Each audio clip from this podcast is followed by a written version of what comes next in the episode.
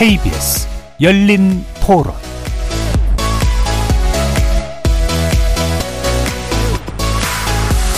안녕하십니까. KBS 열린 토론 정준희입니다. 권력이 있다 또는 전직 대통령이다 라고 해서 어, 사법에 또는 감사 영역에 있어서 성역이 될 수는 없다고 생각을 합니다.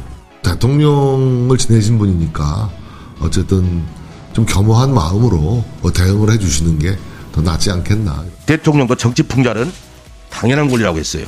이 사건은 헌법상 표현의 자유와 관련 결국은 향후 윤석열 대통령 집권 기간 중에 이 문화예술 활동에 대한 가이드라인이 될 수밖에 없습니다.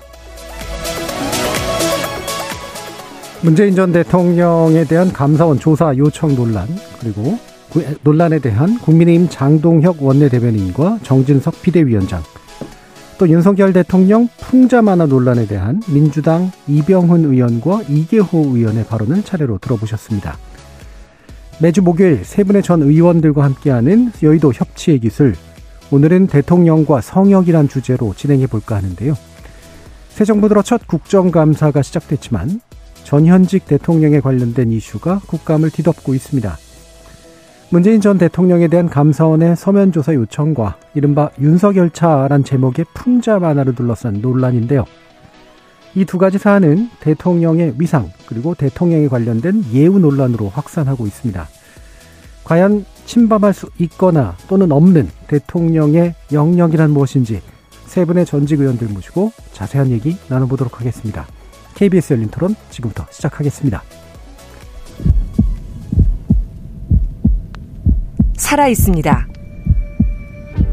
토론이 살아 있습니다. 살아있는 토론, KBS 열린 토론. 토론은 라디오가 진짜입니다. 진짜 토론, KBS 열린 토론.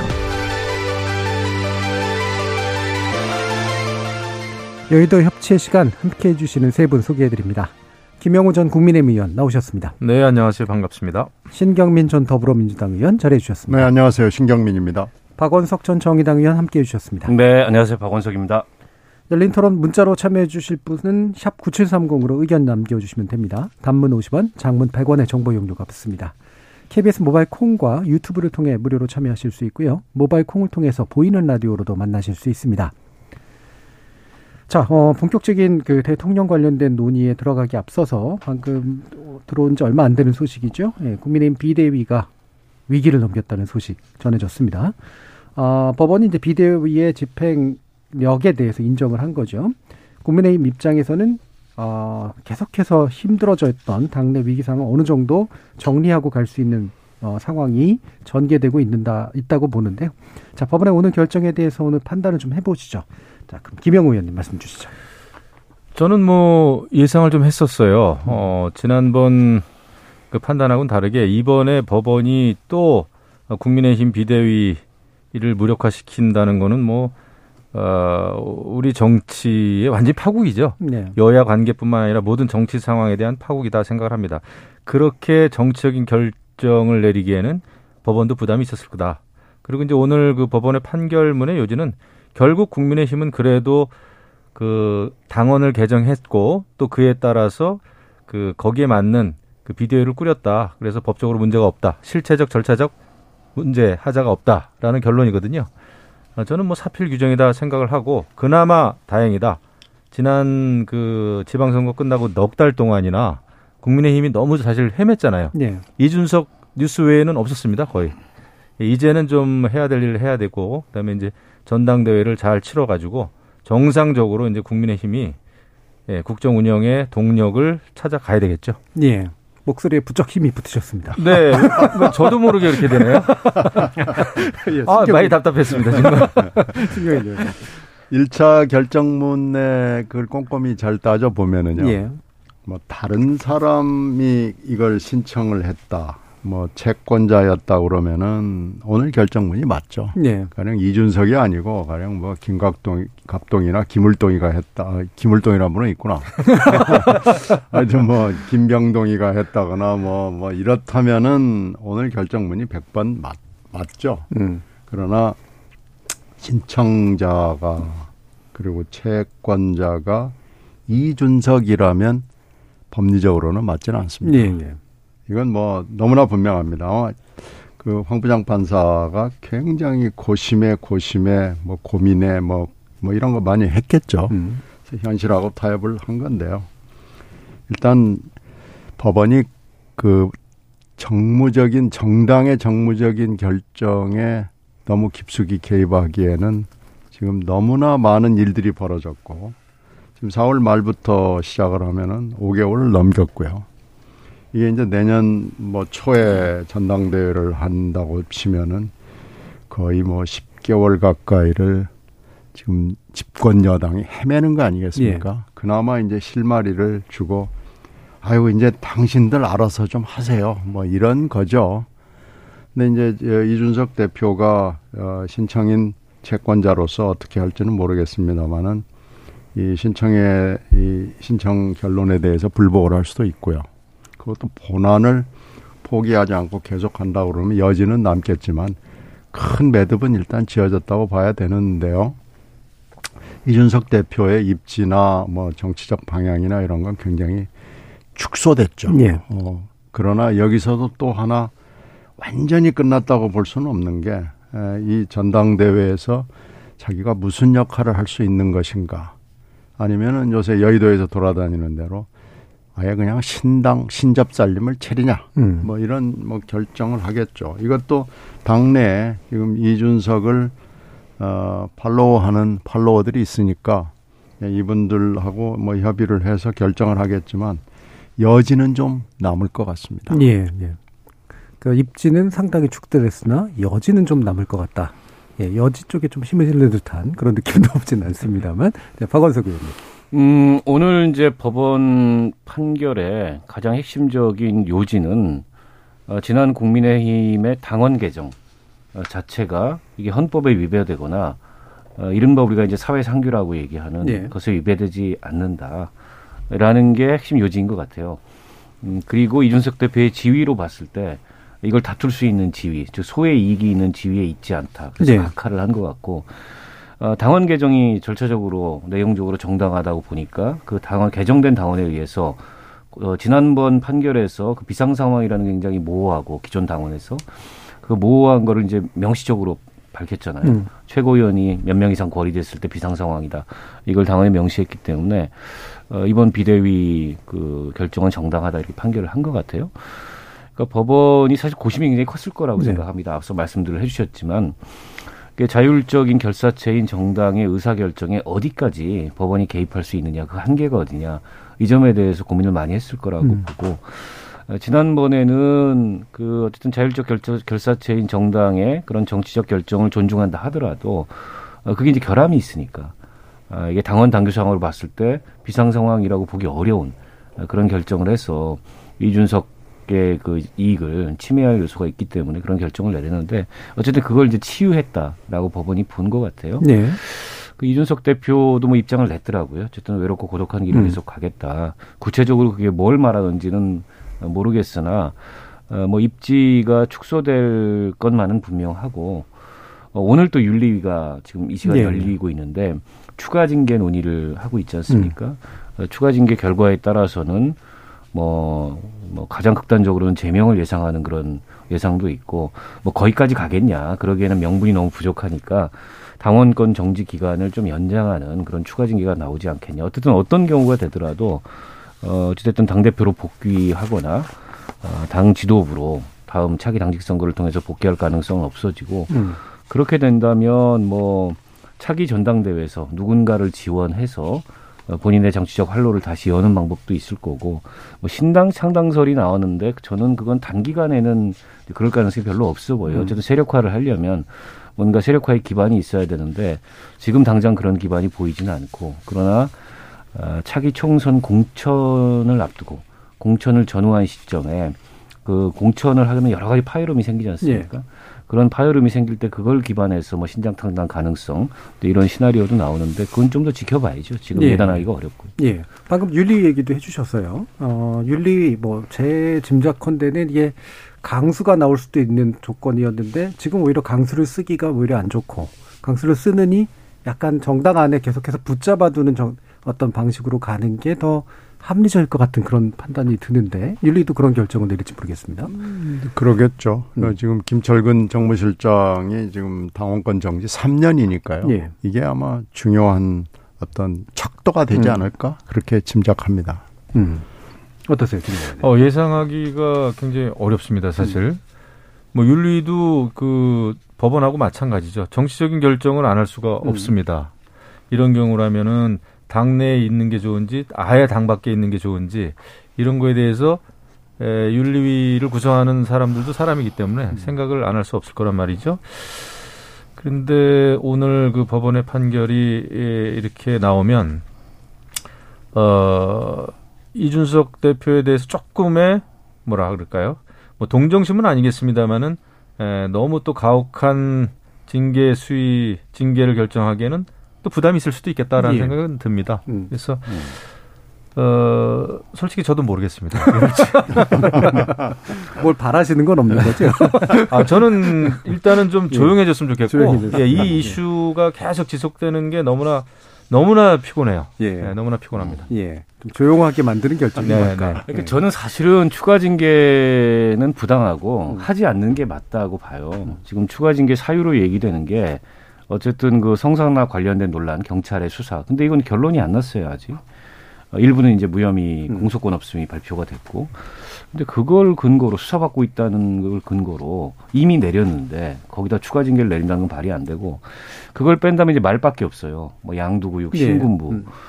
근데 그런 걸로 추가 징계를 내린다는 건 이건 정말 표현의 자유에 대한 심각한 음. 어, 침해가 될 수 있고 아니 윤석열 대통령 미국 가서 실언하셔가지고 뭐 EXX 쪽팔린다 이런 말씀하셨는데 그럼 그런 건 왜 징계 대상이 안 되냐? 근데 이런 당한 밖에 반론도 또 생기잖아요. 네. 그래서 윤리위가 사실은 애초부터 명분 없는 추가 징계를 추진했고 이게 이제 묘하게도 법원에서 가처분을 인용하면 오히려 추가 징계가 굉장히 강도 높게 음. 내려질 가능성이 있었는데 어쨌든 가처분을 지금 당이 이긴 거 아니겠습니까?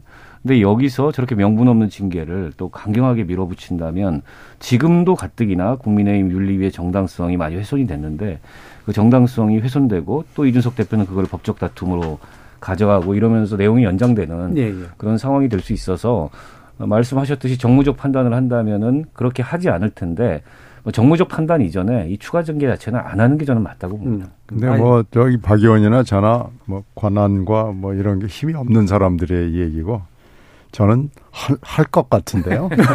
추가 징계는 할 것 같다. 추가 징계 할 것 같아요. 네, 척도는 아까 지금, 말씀하신 네, 지금까지 어, 윤리위원장 이양희 위원장이 여러 자리에서 얘기한 거나 음. 당이 국힘당 안의 분위기나 이런 걸로 봐서는 권성동 전 대표도 하는데 뭐냐 뭐 이런 음. 이런 분위기들이 있을 거고요. 예. 저는 추가 징계를 할 것 같다는 쪽에 배팅을 하는 게 점수 따는 거 아닌가 싶네요. 예, 예, 일정 기간의 당원권 정지 정도를 이제 척도로 보고 할 겁니다. 왜냐하면 그 지난번에 뭐 의원총회의 결의로 어 징계 요청을 했고 윤리위에서는 그것을 받아들였거든요. 그렇기 때문에 예, 그냥 여기서 6개월 지난번에 내린 결정으로 그냥 가름하지는 않을 거예요. 예. 예. 추가 징계를 하겠죠. 예. 그러면 조용하지만은 않겠죠. 아니죠. 그런데 그것이 이, 이것이 뭐몇 지금까지의 양상하고는 좀 다른 형태가 예. 되겠죠. 법원의 예. 판결이라고 하는 큰 그 고비를 넘었기 때문에 당으로서는 아마 이준석 그 전 대표가 몰고 올 그 역풍 이게 그렇게 크지는 음. 않아 않을 것이다 이런 예. 상은 좀 들어요. 뉴욕 욕설 사태를 보면은 아부하는 사람들이 분명히 나올 거고 득세할 겁니다. 음. 자, 그러면 이제 본격적인 주제로 한번 가볼 텐데요. 어, 지금 새 정부 대상 첫 국정감사가 시작됐는데, 어, 일단은 첫 포문이 열린 곳은 문재인 전 대통령에 대한 감사원의 서면 조사 요청 문제였었습니다. 이 부분은 이제 차츰 정리되는 분위기로 가고 있긴 합니다만 논란 자체는 좀 뜨거워서요. 어, 기본적으로 이제 감사원의 어떤 이런 접근법을 어떻게 봐야 되느냐, 그리고 대통령 문제, 전직 대통령 문제하고 연관해서요. 신경미 의원님 말씀 주시죠. 그러니까 감사원 문제는 지금 계속해서 논란이 되는데 이번이 아주 어떻게 보면 그 사이 논란이 논란이 아니고 진실이었구나라는 걸 보여주는 건데요. 첫째, 감사원 내부가 아, 일단은 굉장히 정치판이 돼버렸다라는 네. 거고요. 두 번째로는 정치판의 핵심에 원장이 아니라 사무총장이 음. 있다. 그리고 세 번째 문자로 해가지고 이 유 총장이라는 사람이 결국은 그 우리가 용공이라고 부르는 용산 대통령실하고 긴밀하게 연락하에 일을 진행을 해왔다라는 것을 보여줬죠. 예. 근데 그 사이에 이제 우리가 잊지 말아야 될 에피소드가 하나 있는데 법사위에서 최재 원장이 감사원의 임무에 대해서 정권을 도와주는 거라고 얘기를 했단 말이에요. 예. 근데 최재 원장이라는 사람이 30년이 넘도록 감사원에서 잔뼈가 굵은 사람이고 그분이 헌법을 모르고 감사원법을 모르고 실무를 모르는 사람이 아닌데 또 법사위가 뭐 하는 자리라는 걸 모르는 사람이 아니죠.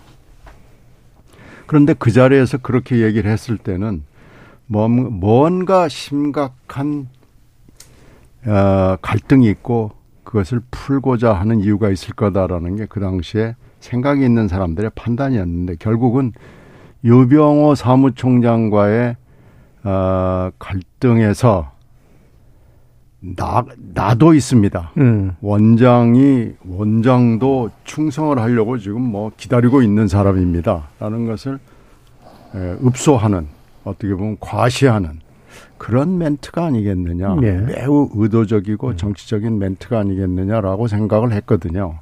근데 이번에 보니까 아, 그때 그 판단이 맞았다라는 거고요. 이 서해 사건은 지금 검찰 수사가 진행 중입니다. 음. 그러니까 지금 감사도 같이 동시에 진행 중이고 지금 감사원은 34개에 이르는 어, 여러 가지 전 정권, 문 정부 사건을 감사를 하고 있거든요. 그 중에 하나거든요. 근데 지금 서해 사건을 하여튼 뭔가 마무리를 지어야 되겠다. 뭔가 빨리 해결을 이제 감사를 마무리를 해야 되겠다라는 무슨 급한 사정이 있는 거 아닌가라고 생각이 될 정도로 이번에 급하게 했단 말이에요. 예. 그래서 그런 여론자료로 봐서 감사원은 이제 우리 사회의 신뢰를 담보하는 기관에서 빼야 되겠다라는 음. 결론이 나옵니다. 다만 이제 아, 문 대통령이 무례라는 무례한 짓이라는 표현을 해서 이제 조금 이따 뭐 얘기들을 음. 하시겠지만은 그건데 그 사이에 몇 달 동안에 무리한 일들이 너무 산적이 되면서 어, 전직 대통령의 입에서 이제 무례한 짓이라는 발언이 나와서 그걸 딱 더블 코트로 하니까 이거야말로 무례한 소리 아니냐라는 논란이 있기는 있는데요. 그건 이제 그 사이 몇 달 동안에 이 유병호 총장이 해왔던 고래 사냥 작전이라고 하는 음. 뭐 그런 것들 사이에서 여러 가지 정말로 무례한 일들이 있었던 것으로 짐작이 됩니다. 예. 말씀 주시죠, 김영훈. 음, 제 생각을 말씀드리면 사실 저는 감사원의 그 본연의 임무, 기능 이게 이제 굉장히 중요한데 사실 감사원이라고 하는 그 조직은 사실 현 정권 살아있는 정권의 여러 가지 정책적인 뭐 부패 비리 잘못된 거를 감사할 때는 상당히 참 저도 좀 존경스럽고 네, 주목받고 예 주목받고 참 하기 어려운 일 한다. 사실 뭐 최재형 감사원장 시절에 그거 하지 않았습니까? 음. 아, 원전에 대한 감사. 저는 그런 거는 굉장히 의미가 있다고 느껴요. 네. 어, 근데 지금 하고 있는 거, 물론 그 전 정권입니다만은 잘못된 것은 어, 감사원이 그럼 그냥 넘어가야 될 것이냐. 저는 그건 또 아니라고 봐요. 네. 뭐 잘못된 거 감사해야죠. 그 시기와 관계없이. 예, 그런 건 해야 되는데 자꾸 야당에게 빌미를 주는 것 같은 음. 생각이 드는 거죠. 더더군다나 이번에 그 유병호 사무총장이 에, 이관섭 국정기획수석한테 보냈다고 하는 문자 아주 짧고 뭐 내용도 대단한 내용은 아닙니다. 솔직히 그것만 봤을 때는 음. 보도 자료 내겠다는 거 아닙니까? 그런데 저는 그거 굉장히 그 짧지만 정말 불필요하고 어 그런 일을 하면 안 된다 생각을 하는 거예요. 예, 보도 자료 를 한 번 내든 두 번 내든. 예. 예. 그래서 그거는 말이 안 된다. 그래서 그거는 저는 좀 사실이 밝혀져야 된다고 예. 봅니다. 그런데 이제 예, 문재인 대통령이 그 감사원에 대해서 서면 조사에 대해서 무례하다라고 얘기하는 거는 그것도 말이 안 된다 생각합니다. 네. 감사원은 국가의 기관이에요. 근데 국가의 기관이 아무리 전직 대통령이지만은 전직 대통령에 대한 서면 질의 요청에 대해서 무례하다. 아마 모르, 모르겠어요. 이게 사극처럼 속으로는 정말 무엄하다 이놈 막 그, 그랬을 것 같은데 예. 그거는 아니죠. 근데 이제 이런 상황이 왜 빚어지는 거 아니? 결국은 지금 문재인 대통령이나 문재인 대통령 전 지금 야당 민주당은 문재인 대통령을 어떻게 해서든지 법적으로 지켜야 된다. 지금의 민주당은 또 이재명 대표를 지켜야 된다라고 하는 그런 충성심이 저는 있다고 봅니다. 음. 그런 것 때문에 이제 무례하다, 있을 수 없는 일 이렇게 생각하겠지만 그것은 잘못된 에, 시대착오적인 판단에서 나오는 거다. 제왕적 대통령제기 때문에 이제 그런 그 어떤 감정이라든지 심리에 쌓일 수는 있지만 지금 시대가 그런 시대가 아니거든요. 대통령이 왕이 아니지 않습니까? 음. 잘못됐으면은 검사 받을 수 있죠. 아니 검찰에 소환되기도 하지 않습니까? 감옥에도 갔다 오지 않았습니까? 그게 제가 볼 때 좋은 건 아니지만은 그래서 저는 이것은 결국은 따지고 보면은 여당과 야당의 공격과 방어라고 하는 특히 대통령제에서 오는 또 양당 제도에서 오는 정치적인 어떻게 보면 코미디 같아요. 예, 예. 네, 그래서 음. 딱뭐 한두 가지 상황을 보고 판단하기는 어렵다. 이런 생각이 듭니다. 예. 뭐 기본적으로 이제 감사원이 어떤 식으로 이제 전 정권을 대해왔느냐 그리고 대통령에게 어떤 의도를 가지고 이제 문재인 대통령 전 대통령에게 대했느냐에 대한 판단들도 좀씩은 다를 것 같고요. 박원석 의원님 말씀 주시죠. 저는 이 사안이 전 굉장히 심각하다고 보고 있습니다. 예. 왜냐하면 감사원이라는 기구의 위상과 역할에 전 아주 심대한 훼손, 음. 왜곡을 지금 이 정부의 감사원이 가져오고 있다. 아, 감사원이 사정기구인 건 맞습니다. 예, 공직기강을 담당하고 어, 정부 부처, 각 공공기관, 거기에 종사하고 있는 공직자들의 비위나 아, 내지는 뭐 업무 소홀이나 이런 것들을 이제 감사하는 기관이죠.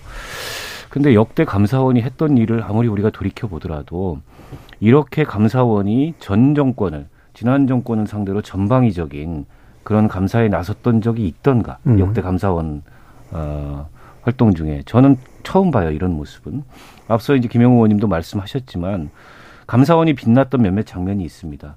과거에 이제 이회창 전 총재가 감사원장을 네. 할때 그리고 최재 최재형 음. 감사원장이 감사원장을 하면서 그 산업부 원전 관련된 자료 폐기 감사할 때 다 사실은 살아있는 권력을 상대로 음. 감사를 했던 거였고 그게 어쨌든 헌법상 대통령 산하지만 독립기구로서 헌법기관으로서 감사원의 위상과 역할을 지켜온 어, 저는 그런 일들이었다고 생각하는데 지금 이거는 굉장히 정치적인 감사를 음. 하고 있는 거예요. 저는 빗대서 얘기하자면 하이에나 같은 짓을 하고 있는 거다. 음. 이, 이미 죽은 약자가 된. 어, 말하자면은 음. 그 고기의 시체를 뒤지는. 음. 게다가 감사위원회라는 게 있습니다. 감사원에는. 그래서 통상의 감사가 아닌 그런 어떤 특정 감사를 하려면 이 감사위원회에서 안건을 올려가지고 그 필요성에 대한 동의를 받고 감사를 해야 되는데 아, 근데 이번에 서해 공무원 사건 같은 경우에 명백히 이게 일종의 이제 정치적으로 특정 이슈를 찍어서 하는 특정 감사임에도 불구하고 이거를 그냥 뭐 상시 감사라고 박박 우기고 어, 있어요. 게다가 특정 감사를 하겠다고 올렸다가 감사위원회에서 반려된 건도 몇 건이 있습니다. 어떻게 보면 지금 감사원의 실세라고 할 수 있는 유병호 사무총장 이분이 이제 월성 1호기 폐기와 관련된 그 감사를 했다가 지난 정권 때 밑보여서 좌천됐다 이렇게 알려진 분이에요. 비감사 부서로 감사 연구원장으로 그랬다가 현 정부 인수위 전문위원으로 들어가면서 어, 일약 두 단계를 승진을 해서 네. 감사원의 실세가 됐고 저는 감사원의 윤회관이 아닌가 싶어요 이분이 음. 이제 그런 평가가 있고 그래서 일종의 결초 보온성 음. 감사를 하고 있다. 앞서 앞서 신정민 의원님도 지적해 주셨지만은 감사원 내부에서는 감사원장하고 충성 경쟁을 하고 감사원 밖으로는 다른 사정기관하고 음. 충성 경쟁을 하고 있는가. 근데 이게 왜 심각한 문제냐면 감사원이 지금 10월 14일 날 결론을 내겠다 그랬어요. 예. 이 서해 공무원 사건에 대해서 어, 지금 수사가 진행 중이고 그리고 앞으로 이제 뭐 기소가 된다면 재판 등등이 있습니다. 감사원의 감사 결과는 그 수사와 재판에 미칠 영향이 굉장히 커요. 음. 감사원에서 어떻게 결론, 결론을, 내, 결론을 내느냐에 따라서 물론 저는 서해 공무원 사건 당시에 왜 그렇게 서둘러서 월북 그 단정을 했고 또 그 중간에 처음엔 표류라 그랬다가 왜 그걸 바꿨는지 어, 과연 그 군 SI 정보에 기초한 그런 단정이 정확하고 적절했는지 이런 거에 들여다볼 필요 있다고 생각해요. 네. 그러나 지금 감사원이 문재인 대통령을 향해서 겨누고 있는 칼날은 제가 보기에는 일종의 이제 부작위를 증명하고자 하는 것 같아요. 음. 최초 보고가 이루어진 다음에 사망이 이루어질 때까지 구했어야 되는데 못 구했다라는 음. 결론에 기초해서 뭐 했냐 당신 그 사이에 음. 아무것도 안 하지 않았냐 내지는 일부러 안 구한 거 아니냐 뭐 유엔 연설 이런 거와 연관지어서 저는 그런 어떤 의도에 대한 불쾌감이 무례한 짓 이런 음. 식으로 반영이 된 게 아닌가 싶어요. 물론 문 대통령께서 무례한 짓이라고까지 좀 이례적인 언사 원래 네. 그런 언사를 별로 쓰시는 분이 아니잖아요. 우리가 음. 알듯이 한 것이 과연 적절했느냐, 오히려 이게 역효과를 불러올 수 있지 않느냐, 근데 이런 평가가 있을 수 있다고 봐요. 제가 보기에는 뭐 무리하다라고까지 하기보다는 무리한 일인 거는 맞아요. 음, 무리. 예, 그 정도 표현을 했으면 어땠을까 싶은데, 음. 근데 이제 문 대통령이 느끼는 한편의 불쾌감과 또 한편의 답답함이 있는데, 자 보세요, 지금 다 도망갔어요.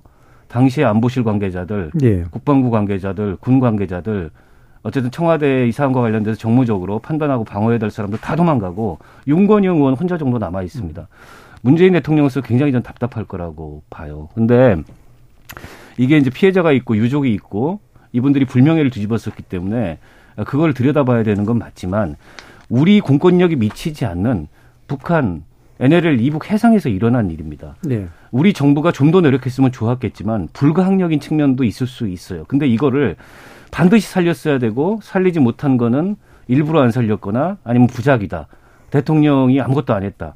라는 식의 어떤 예단의 근거에서 사안을 몰아가기 시작하면 그거 어떻게 용납을 납득을 할 수가 있겠습니까? 당시에 분명히 군 SI 정보도 있었고 그 감청 결과 우리가 미국이랑 공동으로 소유하고 있는 그거에 기초해서 이제 월북 판단을 했었던 거고 근데 해수 해경이 당시 상황에서 팩트는 아무것도 안 바꾸고 판단만 바꿨잖아요. 그 점에 대해서 사실은 지금 해경도 이 정부도 해명할 대목이 있는 거예요. 그럼 수사가 하고 있으면은 수사 결론을 지켜보면 좋을 텐데 감사원이 여기에 뛰어들어서 전 대통령의 부작위를 이런 식으로 끌어내려고 하는 이런 정치적 의도를 보이는 거, 음. 전 대단히 심각한 문제라고 봐요. 네. 뭐, 이 부분, 어, 아까 이제 물의 부분에 대해서 신경민 의원님이 잠깐 언급을 하셔서 약간 남은 게 있으신 것 같아가지고 요것만 간단하게 좀 여쭤보고 두 번째 문제로 좀 가볼까요? 아니, 지금 그러니까 음. 그 당시에 비공개 국방위원회가 열려가지고요. 그 당시에 지금 여당, 그 당시에 야당 의원들이 거기서 이제 SI 얘기가 나왔고요. 그래서 일단은 뭐 100% 현장의 상황을 알 수는 없지만 우리가 알 수 있는 게 SI밖에 없기 네. 때문에 그 당시에 이제 한기호 의원 등등 몇 사람들이 납득을 했다라는 것이 지금까지 알려진 얘기고요.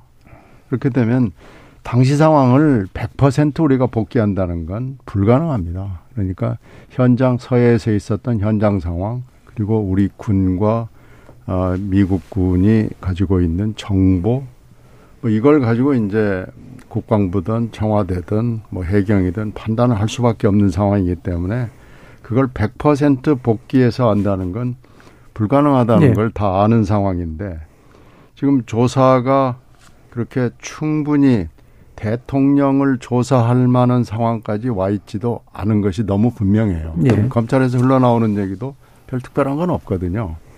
그렇게 따지면 갑자기 덜커덕 아무것도 안 돼 있는 상황에서 문 대통령 나와 한번 얘기 좀 듣자. 지금 이거 아니겠어요? 음. 이게 말은 사면 조사지만 이렇게 해서 중간 조사 결과 발표할래.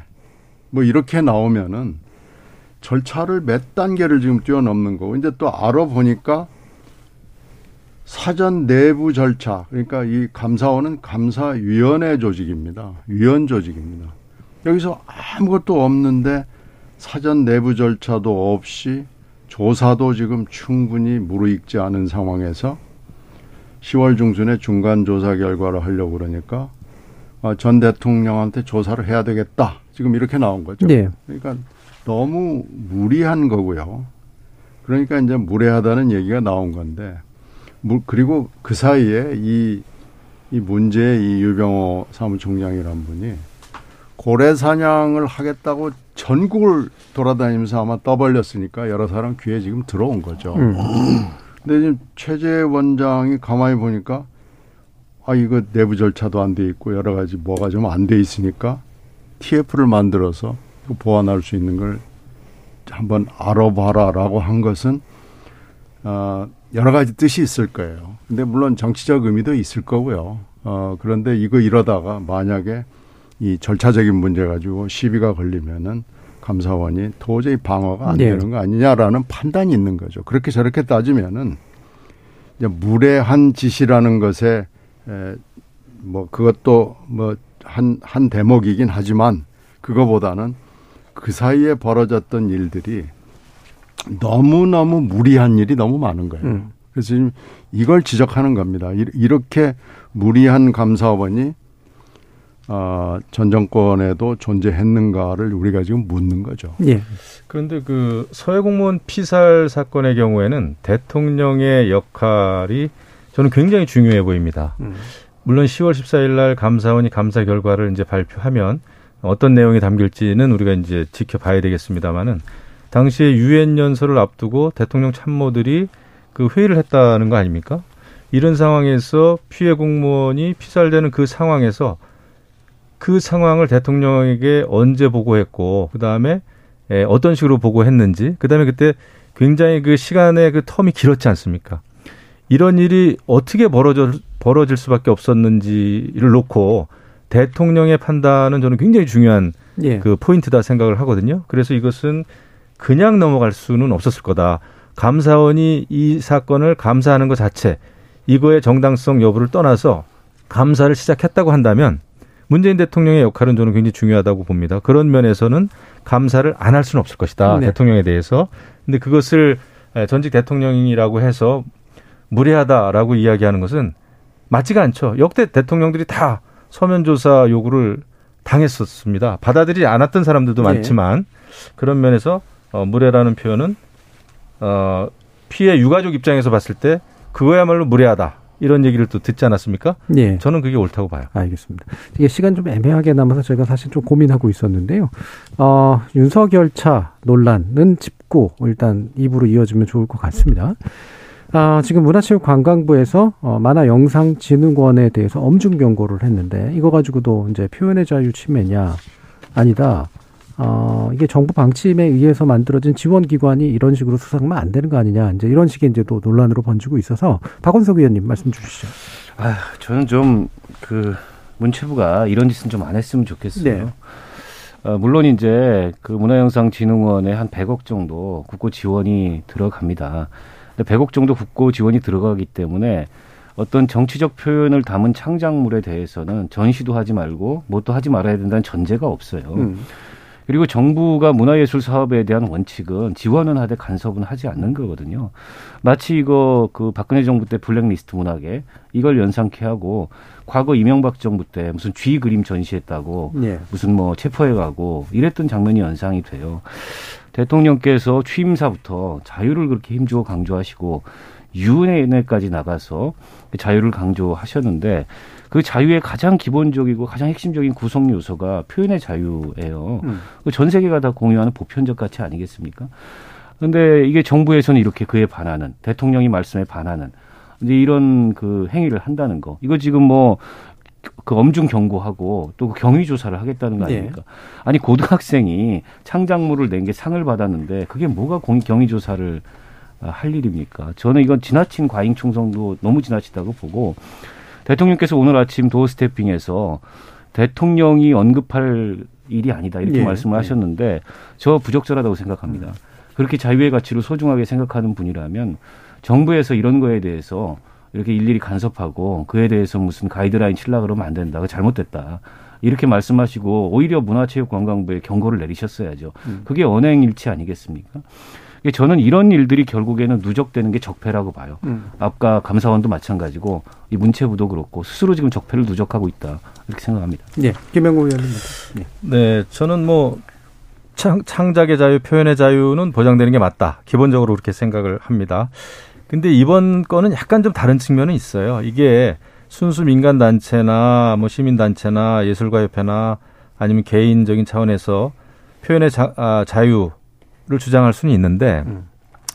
결국은 국고가 지원되고 정부의 돈 예산을 지원하면서 그런 그 예산의 지원을 받는 단체가 아 이런 그 반정부적인 그런 그 내용이 담긴 작품에 그 상을 주고 전시하는 거 저는 그거는 좀 어색하다고 봐요. 음. 솔직히 말씀드리면 아무리 우리가 표현의 자유를 주장할 수 있겠지만 그런 그 작품을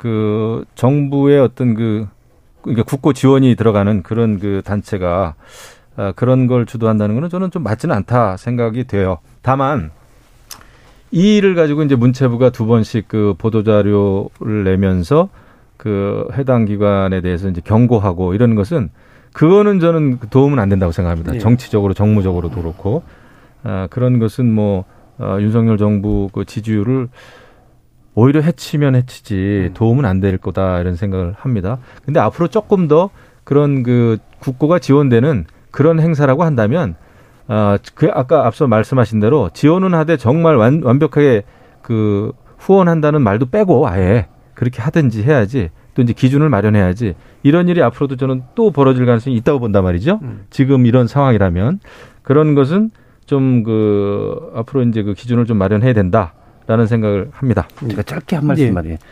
저는 대통령에 대한 비판적 풍자가 반정부는 아니라고 생각합니다. 음. 대통령이 곧 정부도 아니고요. 그리고 이런 류의 풍자는 민주주의 국가에서는 사실은 얼마든지 허용된 표현의 자유의 한계 범위 내에 있다고 어, 보고요. 오히려 그거에 발끈하는 것 자체가 어, 어떻게 보면은 이 우리 우리가 여전히 어, 민주주의 국가로서 민주주의 사회로서 여러 가지 한계를 드러내는 거라고 생각합니다. 예. 아니 근데 제 말씀을 조금 오해하셨을 수도 있는데요. 대통령에 대한 비판 얼마든지 하라 이거예요. 그거는 자유죠. 어 그거는 정말 예술 창작의 자유입니다. 그리고 이거 이번에는 사실 뭐 엄밀한 의미에서 뭐 표절 시비가 있던데 그것도 좀 웃겨요. 이거는 그 토마스와 열차 그 친구들이라고 하는 예. 예, 그 저도 많이 봤어요. 방송에서. 그리고 이제 그거에 대해서 뭐 영국 더 선지에서도 이거를 이제 만화로 또 그 품평도 하고 그랬는데 그 문제가 아니라 국가가 나서서 지원하는 그런 행태는 저는 어색하다 이거죠. 음. 그 그렇지 않습니까? 그 윤석열 또 김건희 여사에 대해서 상당히 비판한 거죠. 그 내용 그 보면은 누가 봐도 비판을 할 수 있으되 그런 비판한 작품을 정부가 지원해가지고 상을 주거나 전시하는 거는 그거는 어색하다 이거예요. 네, 그러니까 뭔가 비판에 그 국가가 승인한 듯한 뭐 그렇죠. 이런 느낌을 준다. 그건 아주 웃기죠. 네, 신경민 의원님. 제가 뭐 지원하되 간섭하지 않는다는 것은 뭐 영미법에서 아주 오래된 이 전통이니까요. 이 원칙을 지키는 게 좋고 그렇게 지금 후보 시절부터 대통령 취임 이후 최근 유엔 연설까지 자유를 주구장창 외쳤으면은 뭐 지금 하고 있는 거하고는 좀 반대로 하는 게 맞지 않나 싶은 생각이 들고요. 문체부가 그러는 거 보니까 두 가지 중에 하나예요. 자유를 그냥 어 깊은 뜻이 있어서 했는데 문체부가 이걸 몰랐거나 아니면 진짜 뜻을 있는 것을 문체부가 알아챘거나 음. 둘 중에 하나인데 알아챈 거 아닌가 싶고요. 예. 후보 시절에 SNL에서 했던 그런 그 인터뷰가 지금 돌아다니잖아요. 저도 그걸 그때 그 당시에 봤는데 그 당시에 그 SNL에 이 여자 앵커 흉내 내는 분이 물어보잖아요. 정치 풍자 어떻게 하실 겁니까? 그러니까 아니 그거 당신들 권리입니다. 내가 뭐 도와주고 하지 말라고 그럴 거 아닙니다라고 그랬거든요. 그러니까 오늘 도어 스태핑에서 이렇게 얘기했으면 그냥 끝날 끝났을 겁니다. 제가 그렇게 못생기게 그려졌던데 조금 더 잘생기게 다음부터는 좀 그려주시죠. 이 정도 하고 넘어가고 아 이건 뭐 지원하되 간섭 안 하고 그 당시에 후보 때 얘기했던 게 맞습니다. 음. 그렇게 얘기했으면 이 모든 일이 그냥 이게 뉴욕 역설이 욕설 사건이 연상이 되는데요. 그때도 면구하게 됐습니다. 죄송합니다 하면 끝날 일이고요. 오늘 또 그 정도 얘기하고 도어 스태핑해서 마무리했으면 그냥 눈 녹듯이 사라질 일이었는데 이거 이제 다른 국가기관들이 전부 이것 어, 공부해가지고 이대로 따라갈 겁니다. 음. 그러면 이제 나라가 어떻게 되겠습니까? 자유하고는 아무 관련 없는 방향으로 지금 이제 우리가 출발한 거죠. 음. 알겠습니다. 자, 이 부분 사실은 되게 중요한 이제 그 이슈를 포함하고 있어서 더 깊이 있게 좀 논의를 하면 좋긴 하겠습니다만, 이제 기존 정부에서도 어떤 일들이 있었는가라든가 이런 문제까지 다 보면 아까 김영우 의원님 말씀 주신 대로 뭐 기준을 어떻게 세워야 될 건가라는 문제에 대한 고민도 있을 텐데요. 일단 이 정도로 좀 정리를 해보고요. 또 이어지는 국감 논의에서 필요하다면 좀 더 논의해 보도록 하겠습니다. 청취자 문자 들어보도록 하죠. 정희진 문자 캐스터. 네, 지금까지 여러분이 보내주신 문자들 소개합니다. 0705님. 전 대통령도 당연히 감사원 조사 받을 수 있죠. 감사원이 무례한 것이 아니라 서면 조사를 거부한 문재인 대통령이 무례하다고 생각합니다. 2095님, 고래 사냥이라니 드라마에서나 들을 법한 단어가 정치권에서는 실제로 쓰이고 있었다니 놀랍습니다. 감사원이 사냥을 하는 곳이었나요? 박보현님, 공무원 월북 사건과 관련해 문재인 전 대통령이 뭘 잘못했는지 모르겠습니다. 국정 지지율 떨어지니 대통령실과 여당이 전 정권 흠집내기 시도하는 거라고 생각합니다. 위재성님, 아무 잘못이 없는데 왜 관련 기록은 대통령 기록물로 지정하고 비공개합니까? 민주당과 문재인 전 대통령이 찔리는 게 있으니 과민한 반응을 보이는 것이라고 봅니다. 김현신님, 요즘 정치 뉴스 보면 너무 지겨워서 속이 안 좋아질 지경입니다. 너무 소모적입니다. 라고 보내주셨네요. 네, KBS 열린 토론. 이 시간은 영상으로도 생중계하고 있습니다. 유튜브에 들어가셔서 KBS 일라디오 또는 KBS 열린 토론을 검색하시면 지금 바로 토론하는 모습 보실 수 있습니다. 방송을 듣고 계신 여러분이 시민 노객입니다. 계속해서 청취자 여러분들의 날카로운 시선과 의견 보내주세요. 지금까지 문자캐스터 정희진이었습니다. 토론이 세상을 바꿀 수는 없습니다. 하지만 토론 없이 바꿀 수 있는 세상은 어디에도 없습니다.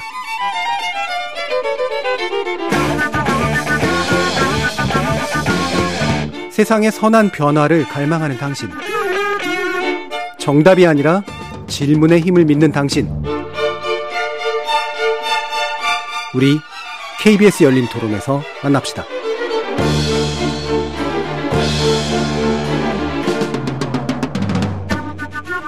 KBS 열린 토론 여의도 협치의 시간 신경민 전 더불어민주당 의원, 박원석 전 정의당 의원, 김영우 전 국민의힘 의원 이렇게 세 분과 함께하고 있습니다. 자 앞에 있는 걸 이어서요.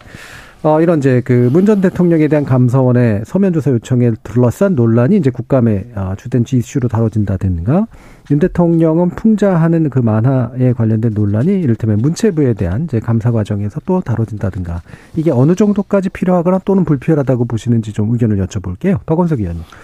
그러니까 사실 저는 지금 이번 국감을 보면서 이게 이제 국정의 본가지가 아니라 음. 전부 격가지들을 가지고 정쟁이 격화되는 것 같아서 대단히 안타깝습니다. 음. 사실은 대통령이나 정부가 원인 제공을 한 측면이 많아요. 뉴욕 사태가 그렇습니다. 아까 심 의원님 말씀하셨던 대로 그걸 좀 쿨하게 인정하고 진솔하게 유감 표명하고 넘어갔으면 아마 야당이 뭔가 뭐 칼을 갈고 나와서 국감을 그냥 정쟁을 장으로 만들어야 되겠다 했어도 머쓱했을 거예요. 네, 머쓱했다. 근데 그게 명분을 줘버린 음. 거죠. 그래서 그 사안 가지고 지금 모든 상임위에서 매일매일 충돌을 하고 있는 게 있고요. 그리고 어찌됐건 지금 전방위적인 사정 국면이지 않습니까? 당연히 야당으로서는 반발할 수밖에 없겠죠. 야당의 반발이 전부 저는 명분이 있다고 생각하지 않아요. 음. 예를 들어서 이재명 대표의 사법 리스크, 그 중에 야당이 당적 차원에서 대응할 수 있는 명분이 있는 사안도 있지만 음. 그렇지 않은 사안들이 있어요. 근데 그렇지 않은 사안들까지 다 싸잡아서 지금 결국에는 야당 죽이기를 하고 있다. 음. 이렇게 나설 수 있는 명분이 전 생기고 있다고 보고 정작 중요한 지금 미국의 인플레이 감축법 이거 이제 대한민국 패싱되는데 우리 스스로 패싱한 거죠. 음. 사실은 미 대사관에서 미 우리 주 주미 한국 대사관에서 보고를 했고 예. 그게 저 지난번에 누굽니까 그 펠로시 예, 펠로시, 펠로시 도착했던 날 네. 그러니까 대통령과 통화하기 직전에 다 보고가 됐는데 대통령도 그거를 심각하게 검토를 안 했고 정부에서도 대통령실에서 누구도 그 문제에 대해서 제대로 대응을 하지 않음으로 인해서 음. 결과적으로 우리가 아무런 대응을 못 하고 어쨌든 이 지원을 못 받게 됐는데 지금 그 사후 수습하느라고 연일 정부에서는 뭐 바이든 대통령하고 건설적인 논의를 하기로 했다. 지난번 해리스 부통령 왔을 때도 고려하기로 했다. 하지만 음. 지금 미국 정치 일정으로 봤을 때 쉽지가 않아요. 단기간에.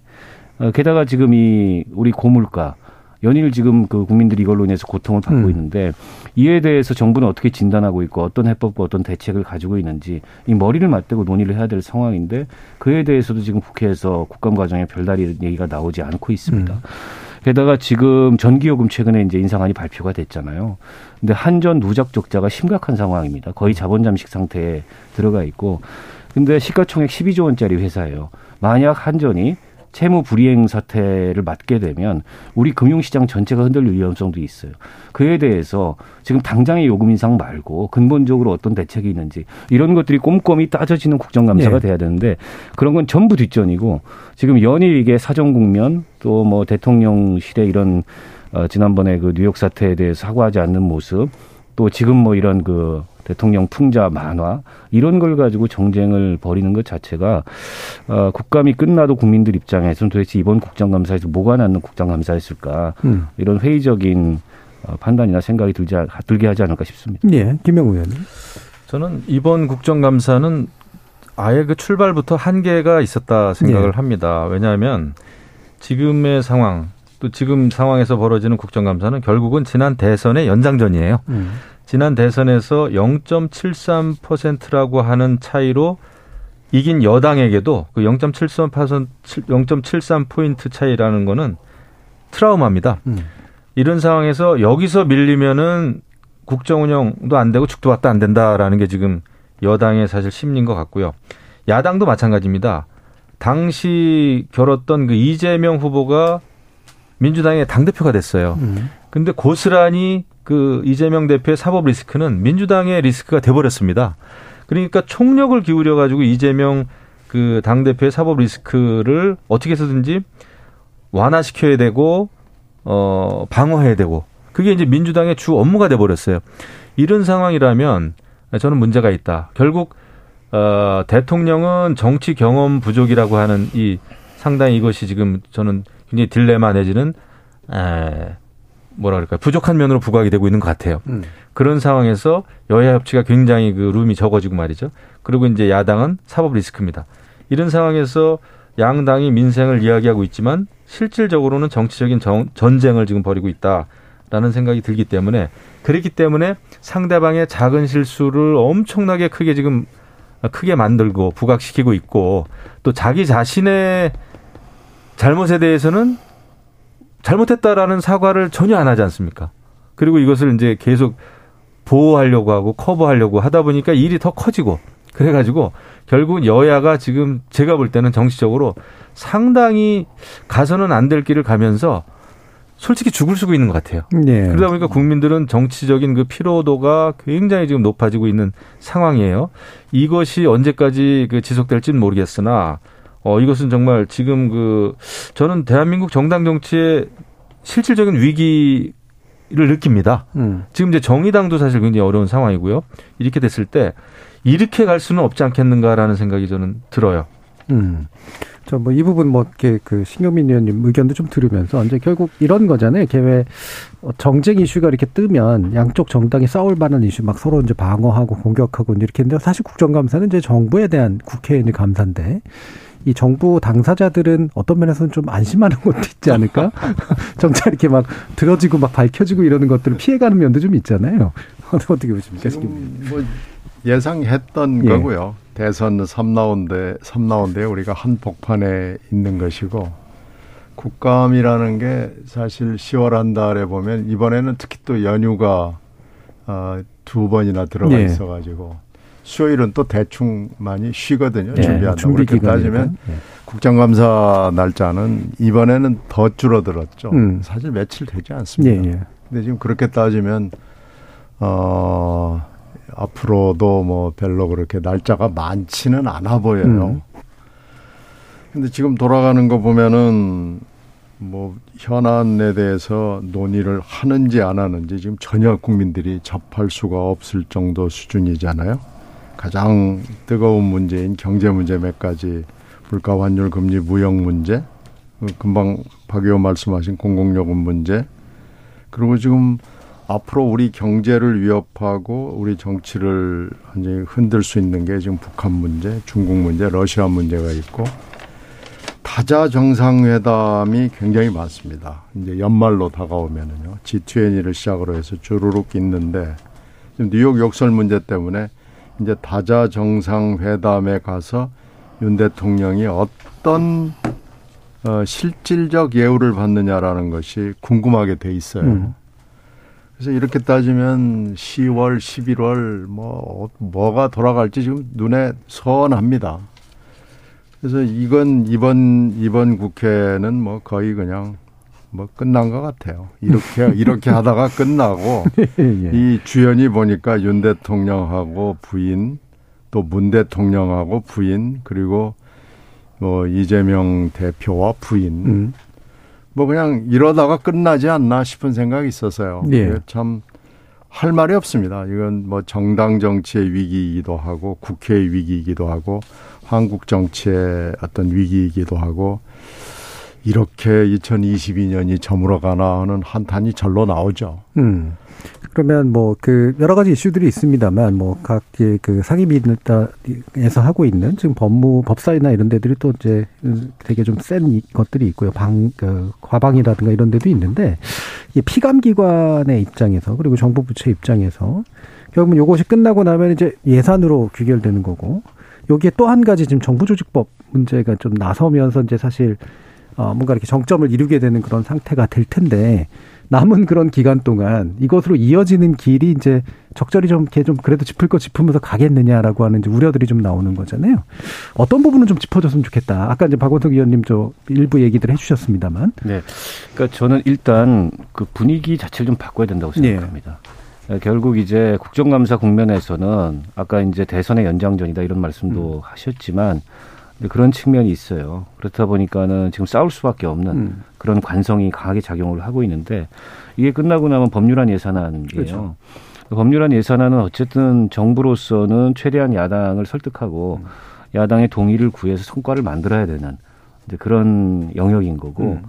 야당 입장에서는 지금 같은 분위기라면 절대 협조를 못 하겠다. 네. 이렇지 않습니까?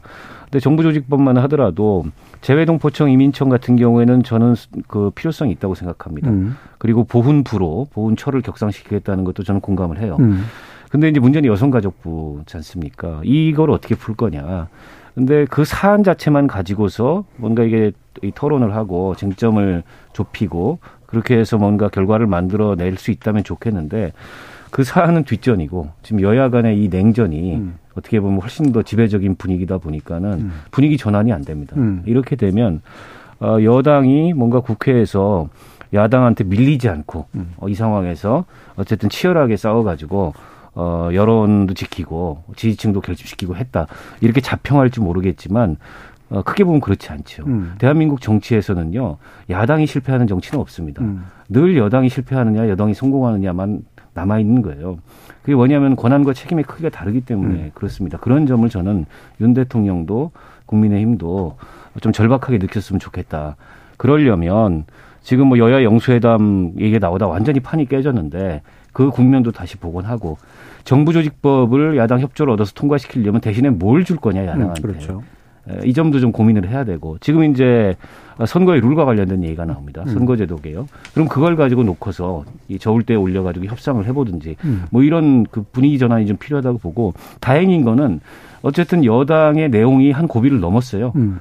그래서 뭐 이준석 대표 개인 입장에서 답답한 상황이지만 어찌됐건 이 여당의 리더십이 안정될 수 있는 가능성이 열렸기 때문에 그 점은 좀 다행이라고 생각하고 근데 문제는 이제 대통령실이 어, 그런 분위기 전환을 주도하거나 주도하지 못하더라도 그걸 공간을 열어줘야 되는데 어, 지금처럼 대통령이 화를 내시고 음. 이러면은 그런 공간이 안 열리죠. 이제 그런 점이 전 제일 안타깝게 생각이 들고요. 어쨌든 지금 우리 산업과 경제를 둘러싼 환경이 급변하고 있습니다. 이 미중 간의 글로벌 전략 경쟁도 그렇고 이른바 신냉전 체제라고 얘기하는 국제 질서의 변동도 그렇고 어, 이런 어떤 이 국제 질서와 우리 주변 환경이 변화하는 가운데 우리 경제, 우리 외교, 또 우리 산업, 우리 안보 이걸 어떤 방향으로 어떻게 지켜가야 될지 이건 사실은 여야가 따로 있는 과제가 아니고 공통의 과제거든요. 아, 그걸 위해서 뭔가 머리를 맞대고 해법을 찾아야 되는데 그런 논의가 너무 멀리 있는 것처럼 보여요 지금. 그 점이 저는 제일 안타깝습니다. 예. 음, 그러면 이제 더, 다시 또 이제 두 분 말씀 드릴 텐데 결국 예산안 그리고 정부 조직 개편안 그리고 기타 이제 정부가 추진하고자 하는 정책이 반영된 법률안 또 현재 이제 큰 야당이 좀 내세우고 있는 또 몇 가지 법안 이런 것들 가운데서 어떤 식으로든 그런 만약에 협상이 이루어진다면 어떤 교환들이 이루어질 수 있을까 두 가지도 한번 짚어주시면 좋을 것 같아요. 글쎄 이제 뭐 정부조직법 중에서는 다른 건 모르지만 여가부 문제를 야당이 양보할 수 있을지 예, 예. 잘 모르겠어요. 이건 음. 이제 협상을 해봐야 하는 거고요. 음. 아마 세법 문제가 굉장히 어려운 네. 문제가 될 거고요. 이걸 여야 영수회담을 통해서 한번 모색을 해보는 건 음. 아이디어예요. 음. 근데 이 지금 할 수 있을지 없을지 대통령실이 이걸 결단을 빨리 내려줘야 될 겁니다. 그래야 국감이건 정기국회건 방향 설정이 되든지 재조정을 하든지 할 수 있을 거고요. 선거제도나 개헌 문제까지는 뭐 아직은 좀 뭐 어려운 문제이기도 하고 어 굉장히 굉장히 어려운 문제죠. 네, 네. 그래서 그것까지는 가고 싶지는 않지만 음. 하여튼 이건 조금 장기 중장기로 음. 놔두더라도 당장 G20에서 중국하고 러시아 의 그 대통령들하고 만나야 됩니다. 음. 이쪽에 이쪽 그래서 지금 자유를 주구장창 우리가 얘기를 대통령 입을 통해서 했기 때문에 이 문제를 어떻게 해야 될 것인가도 음. 외교적으로 큰 문제고 바로 북한 문제가 이제 여기에서 어떻게 나올지 모르고요. 또 하나는 뉴욕 욕설 문제가 이렇게 풀리지 않고 있기 때문에 이게 지금 지금 모든 언론들이 전부 바짝 얼어 있습니다. 음. 그 특히 MBC를 타겟팅해가지고 MBC는 잘못한 것도 없이 완전히 지금 어떻게 보면 곤장대에 올라가 있는 거예요. 네. 세무조사 들어갔죠. 그렇죠. 음. 그리고 뭐 자막 조작했다고 그러는데 이렇게 따지면은 전 언론이 다 자막을 그렇게 나간 거고 정원 유착했고 반디캠으로 단톡방에 올렸다고 그러는데 이건 누가 했는지도 모르는 걸 지금 MBC에 뒤집어 씌운 거 아니겠어요? 그래서 MBC가 미우니까 너 잘 걸렸다 뭐 이런 거기 때문에 근데 이제 MBC만 이렇게 바짝 긴장하는 게 아니고 정부가 영향을 끼칠 수 있는 모든 언론 플러스 다른 언론들도 지금 긴장을 하고 있어서 이 언론의 위축 문제도 사실 정부가 지금 풀어줘야 됩니다. 음. 대통령실이 풀어줘야 되는데 이렇게 계속 지금 가려고 하는 것 같아요. 검찰에도 지금 고발 사건이 들어가 있고 이렇게 따지면 언론의 문제도 굉장히 심각한 단계까지 갈 가능성이 매우 높아 보이거든요. 예. 이렇게 문제를 하나씩 풀어가는 게 아니고 문제를 하나씩 좀 꼬아가고 있, 있나, 있는다 그러면은 이게 올해뿐 아니고 내년까지도 계속 영향을 주고 어, 좀 전망이 별로 좋지는 않죠. 음, 김영우 의원님. 제가 볼 때 이제 국내 정치를 앞으로 그 가르게 될 음. 그런 중요한 상황들은 이제 아마 감사원 감사하고 검찰의 수사 상황일 겁니다. 음. 이거에 따라서 여야 간의 협치가 어느 정도 좀 이렇게 여유를 가지고 할 수 있느냐 없느냐가 이제 결판이 날 거고요. 아, 그게 굉장히 중요하고 그다음에 이제 아까 우리 박원석 의원님께서 여당의 권한이 크고 책임이 크다라는 말씀에 저는 동의하고요. 하지만 야당이 이제 실패하지 않는다는 말씀은 아, 저는 이번 야당을 보면 민주당은 최초로 야당도 실패할 수 있다라는 걸 보여줄지도 모르겠다. 예. 왜냐하면은 지금 민주당이 어떤 그야말로 아무리 야당이지만 대안보다는 그냥 오로지 이재명 대표 사법 리스크예요. 모든 상임위도 그렇고 모든 그 어떤 어, 이슈 자체가 그것을 지키기 위한 정치 보복 프레임 자체를 지금 민주당이 거기에 빠진 거죠. 원래는 정치 보복 프레임을 통해서 여당을 견제하고 여당을 공격을 해야 되는데 오히려 그 안에 매몰되다 보니까 거기에서 벗어나지를 못하다 보니까 어 민주당도 약간은 좀 이상한 기형적인 음. 민주당으로 갈 수밖에 없다. 아, 이런 생각이 좀 듭니다. 그다음에 또 하나는 이제 북한 변수가 저는 굉장히 크리라 봅니다. 지금 연일 미사일 그 발사를 하는데 앞으로 북한이 어떻게 나오는가에 따라서 그 국내 정치에도 영향을 줄 것이다 이런 생각이 좀 예, 듭니다. 예. 그러면 좀 더 들어가서 박원석 의원님이 보시기에 네. 뭐 야당은 결국 이제 공격해서 잘못 들추고 네. 문제점을 예방하는 듯한 효과를 보이면서 이제 뭔가 이렇게 정책적인 이득을 얻는 거기도 하고요. 네. 여당은 사실 이득을 얻을 것보다는 방어하는 듯 감시하는 듯한 어떤 스탠스를 적절히 좀 취해야 되는 그런 면도 있어서 사실 전략 구성도 되게 중요할 텐데 네. 전략 구성이 잘 되고 있는 것 같다고 보이지는 않으시는 것 같아요. 잘 안 되고 있는 것 같아요. 예. 이게 이제 사실은 정쟁도 좀 질서 있게 음. 전략적으로 하면 좋겠죠. 어, 그런데 지금 보면 그게 아니고 약간 정말 진흙밭 이 음. 개싸움 같은 그런 음. 형태가 벌어지는 게 아닌가 싶어서 어, 좀 우려스럽고요. 저는 이제 누누이 말씀드리다만 그 야당과 여, 여당은 책임의 크기가 다릅니다. 음. 사실은 야당은 대체로 그냥 발목 잡기 하면 음. 어, 적당히 야당 역할을 했다고 평가를 받아요. 네. 그건 어느 당이 야당일 때나 마찬가지입니다. 어, 물론 이제 민주당이 지금 국회에서 다수 의석을 가진 야당이기 때문에 음. 소수 의석의 야당하고는 좀 다르죠. 다르죠. 사실은 이재명 대표도 그런 점을 의식해서 어쨌든 민생 중심 또 대안을 제시하는 이런 야당을 얘기했지만 어쨌든 그래도 야당의 본령은 정부를 감시하고 정부 정책을 어, 비판하는 이런 데 이제 방점이 있는 거죠. 그에 반해서 여당은 이제 정부를 운영하니까 성과를 내야 됩니다. 음. 그럼 야당을 설득하고 또 여론도 설득하고 이렇게 해야 되거든요. 근데 이제 그러기에는 여당 내부가 너무 힘들었어요 그 동안에 이준석 그 사태가 너무 장기화되면서 어, 그리고 당 당 이 당과 대통령실 간의 관계도 뭔가 이게 좀 체계적이지 않은 것 같다라는 음. 느낌을 그 동안에 많이 줬던 게 사실이고 어 그렇다고 대통령실이 확고한 그립을 잡고서 일사불란하게 어쨌든 상황을 주도하면서 어, 뭔가 전국을 만들어가는 이런 모습도 아니었고 일종의 자중질환 상태에 있었, 있었던 거죠. 게다가 이제 대통령의 실언 실책 또 경험 부족 이런 것들이 부각되고 지지율이 굉장히 낮아지니까 국정의 자신감 동력 이런 것도 떨어졌는데 어, 여당이나 정부의 국정 동력이 떨어지는 건 좋은 건 아니에요. 그러니까 야당이 그거 가지고 반사이익이 우리한테 올 거니까는 뭐 박수치자 이럴 일이 아닙니다. 음. 사실 그러면 뭐 국민들 입장에서 손해가 나는 거고 정부가 잘 안 되는 거니까. 어, 전 지금이라도 그 대통령실과 여당이 어이 당과 이 정, 정부 관계도 좀 긴밀하게 소통하고 긴밀하게 전략을 어, 공유하고 그러니까 사정 수사 이런 거 말고 저는 사정 수사 하지 말라는 게 아니고요 하는 건 해야죠 또 법 집행기관이 그걸 어떻게 눈에 보이는 거 안 하겠습니까 근데 그것과 이른바 협치와 국적 국회에서 성과를 만드는 걸 왜 병행할 수 없는지 저는 그게 이해가 안 돼요. 음. 그게 병행할 수 있는 거거든요. 그리고 대통령은 사정 수사 이런 거는 대통령이 관여할 일이 아니고 대통령이 관심을 기울일 일이 아니고 대통령께서도 스스로 말씀하셨듯이 그건 다 맡긴다. 어, 법집행 기관에. 그럼 대통령은 어떻게 여당과 야당과 또 국회와 이 국정을 운영하면서 성과를 만들어낼 거냐 여기에 집중해야 되고 의제 우선순위를 부여해서 이번 정기국회 때 이것만은 꼭 해야 되겠다. 이런 게 있어야 되는데 그런 게 없다 보니까 제가 보기엔 지금 엉망진창 뒤죽박죽이 된 게 아닌가 싶고요. 늦었지만 지금이라도 전 늦지 않았다고 생각합니다. 음. 그래서 빨리 모두 전환을 해야 된다. 음. 그게 여야 영수회담을 통해서 탑다운 방식으로 문제를 풀든 아니면 특정한 의제를 가지고서 그 의제에서 뭔가 여야가 간만에 머리를 맞대서 그게 정부 조직법이 됐던 뭐 새 예산안이 됐던 성과를 내든 뭔가 이게 좀 싸우기만 하는 모습 또 수사 사정 이런 것으로만 온통 어, 전국이 시끄러운 이런 모습이 아닌 다른 면모를 보여야 되는데 그런 면모로 빨리 전환을 하길 바랍니다. 음. 네, 김영우 참 늦었어요. 음. 제가 볼 때. 음, 늦지, 네. 늦었다. 뭐 늦었어도 해야 되는 건 해야 됩니다만은 예, 예. 지금 어느 정도까지 협치가 가능할지 참 지금 이제 저도 참 의구심이 많이 드는 상황인데 그 정치는 법하고는 분명히 다르거든요. 예. 물론 정치는 또 법을 포함하기도 합니다만은 음. 결국 국회가 안 돌아가고 여야 관계가 지금 상황으로 가면은 국정 과제에 다만 몇 퍼센트도 실행하기가 어렵습니다. 그렇겠죠.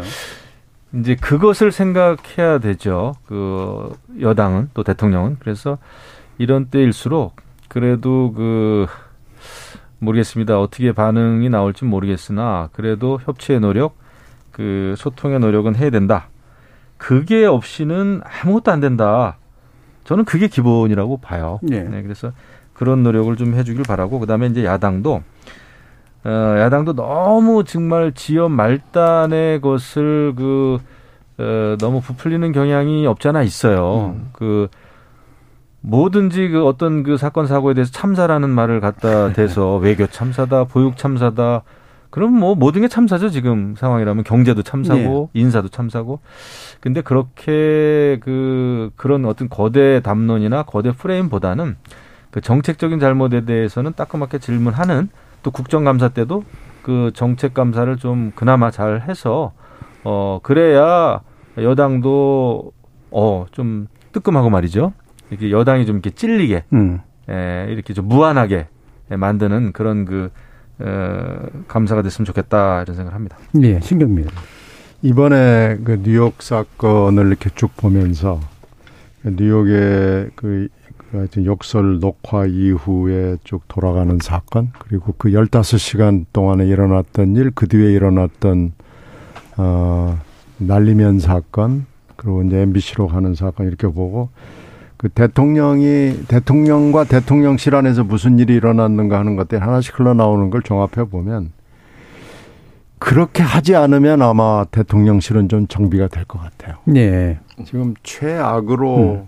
어, 정리가 됐고 여당도 아부판으로 돌아갔고 그래서 지금 그 사건만 둘러싸고 복귀를 해서 이렇게 하지 않으면 된다라고 음. 해서 여야 관계 뭐 이런 것 보다는 일단 그 여권에 정비를 해서 지지율 회복 방안을 음.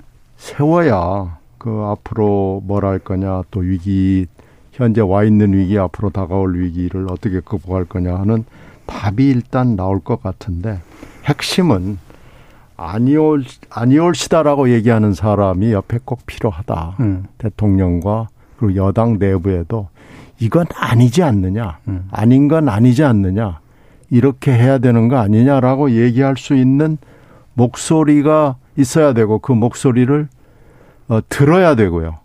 실행을 해야 되고. 지금 그런 것들이 좀 굉장히 시급한 거 아니냐. 음. 그런 것들이 돼야 여야 관계도 어, 잘 돌아갈 수 있는 거 아니냐라고 생각이 됩니다. 그래서 제가 누차 얘기를 하는데 아니올시다. 라고 말할 수 있는 사람을 옆에다가 좀 반드시 두기를 바랍니다. 예. 그러니까 신경민 의원님은 결국은 이제 지지율 반등이나 이런 국회 국정감사를 지나치면서 뭔가를 하기 위해서는 대통령의 뭔가 모드가 바뀌어야 되고 여당도 바뀌어야죠. 예, 여당의 양식도 바뀌어야 되고 네. 그리고 그 안에 이제 인적으로 뭔가 이렇게 반대 목소리를 수용시키거나 낼 수 있는 그런 방식의 쇄신이 좀 있어야 된다 정도로 좀 지적해 주셨는데 시간이 애매하게 남았습니다만 박원석 의원님이 고언을 주신다면 어떤 부분을 얻어라? 저는 뭐 대통령께서 바뀌시는 게 제일 중요하다고 생각합니다. 네. 그러니까 대통령께서 바뀌시면 대통령실이나 또 여당이나 다 따라서 바뀌게 돼 있어요. 근데 대통령께서 바뀌시지 않고 있기 때문에 음. 저는 모든 문제의 원인은 거기서 출발한다고 생각해요. 그러니까 뉴욕 사태 말씀을 여러분들이 자꾸 하시는데 제가 그 과정을 좀 지켜보면 위기 관리를 도대체 누구하고 하는 건가 이런 생각이 들었어요. 그런 네. 의문이 들었어요. 그 의문의 열 다섯 시간 동안 어, 그 상의를 해서 나온 대응이 바이든이 아니고 난리면이다. 음성 전문가까지 동원해서 마치 검찰이 증거를 정리하듯이 자, 그다음부터 이거 법정에 가면 판가름이 안 되잖아. 그럼 이제 법대로 해. 이런 식의 대응을 하는 것 같아요. 그래서 대통령께서 검찰에 있으면서 검찰에 함께 손발을 맞췄던 한동훈 법무부 장관을 비롯한 대통령의 실에 있는 검사 출신들의 그런 비서진을 신뢰하고 음. 또 중용하는 건 좋은데 정무와 정치를 그 사람들하고 하면 안 된다. 음. 리스크 관리를 그 사람들하고 하면 안 된다. 대통령이 그런 세계관과 그런 사고방식의 소유자이기 때문에 오히려 정무나 정치적 조언을 할 수 있는 사람들은 정치권에서 경험을 가지고 정무적 대응을 할 수 있는 사람들의 목소리를 경청하고 네. 그 의견을 저는 어, 매우 비중 있게 대통령이 고려해야 된다. 그렇지 않으면 어, 다음부터는 참모들이 건의를 못 합니다. 음. 어떤 정무적 조언도 건의도 못합니다. 대통령이 아니라고 해버리니까 대통령께서 바뀌시는 게 제일 전 중요하다고 보고 두 번째는 뭔가 문제가 발생하면 네, 이제 끝내셔야 됩니다. 네, 저는 짧게 예. 그 책임을 묻는 인사를 해야 된다. 예. 대통령의 가장 큰 메시지는 인사다. 근데 음. 이 정부는 인사를 안 한다. 예, 그 점을 꼭 염두에 두셨으면 좋겠습니다. 대통령이 바뀌어야 한다. 그리고 인사의 문제에서 해결해야 된다. 라는 두 가지 고언을 주셨습니다. 자, KBS 열린 토론 여의도 협치의 시간 오늘 함께 했는데요. 어, 함께 해 주신 세 분, 박원석 전 정의당 의원, 김영우 전 국민의힘 의원, 그리고 신경민 전 더불어민주당 의원 세 분 모두 수고하셨습니다. 감사합니다. 고맙습니다. 고맙습니다. 저는 내일 저녁 다시 찾아뵙겠습니다. 지금까지 KBS 열린 토론 정준이었습니다.